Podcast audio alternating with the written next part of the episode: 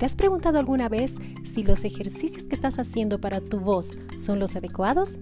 ¿O al contrario, te están generando algún problema? Hoy te propongo dos maneras de saber si lo que estás haciendo es correcto o no. Soy Rila Silvana y estás en mis maestros de canto. Bienvenido.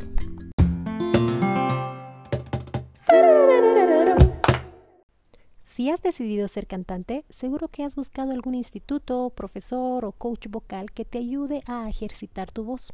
O en algún caso, tal vez has buscado tutoriales en YouTube o personas que te digan algunos tips para trabajar tu sonido. Pero resulta que de pronto empiezan a surgir dudas y cuestionamientos sobre si el trabajo que estás realizando es el adecuado o no. Y si no tienes a alguien que esté orientando tu trabajo vocal, pues las complicaciones son muchas. Empiezas a dudar de ti mismo, de tu voz e incluso puedes frustrar tu carrera de cantante. Pero no te preocupes, tenemos dos formas para poder resolver estas dudas. La primera es saber escucharte. El saber escucharse es fundamental para cualquier cantante. Todos tenemos una idea mental de cómo queremos que suene nuestra voz y hacia eso nos dirigimos. Entonces, cuando nosotros aprendemos a escucharnos, aprendemos a saber si lo que está sonando de nuestra voz se parece mucho a lo que queremos o no. Muchas veces somos críticos de otros cantantes, sabemos qué voces nos gustan y qué voces no. Entonces, esa crítica tenemos que llevar hacia nosotros mismos, es decir, ser autocríticos de nuestro propio sonido. Para eso podemos buscar diferentes recursos. El más sencillo, el más básico es el uso de tu móvil, que puedes registrar o grabar tu voz.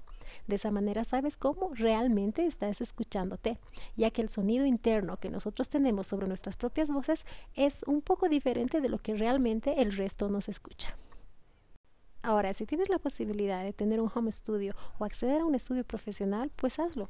Ahí podrás encontrar más parámetros para escuchar tu voz y poder saber si estás en buen camino.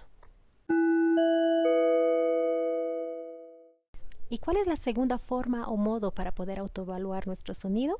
Pues se llama propioceptividad. Es la capacidad que todos tenemos de poder sentir, asimilar, percibir las sensaciones internas del cuerpo dejarnos llevar por lo que está sucediendo internamente. En el caso concreto de nuestra ejecución vocal, estamos hablando de que cuando las cosas están yendo por buen camino, nosotros tenemos una sensación de libertad, nos sentimos felices, no tenemos ningún tipo de molestia o picazón en la laringe o en nuestros pliegues vocales.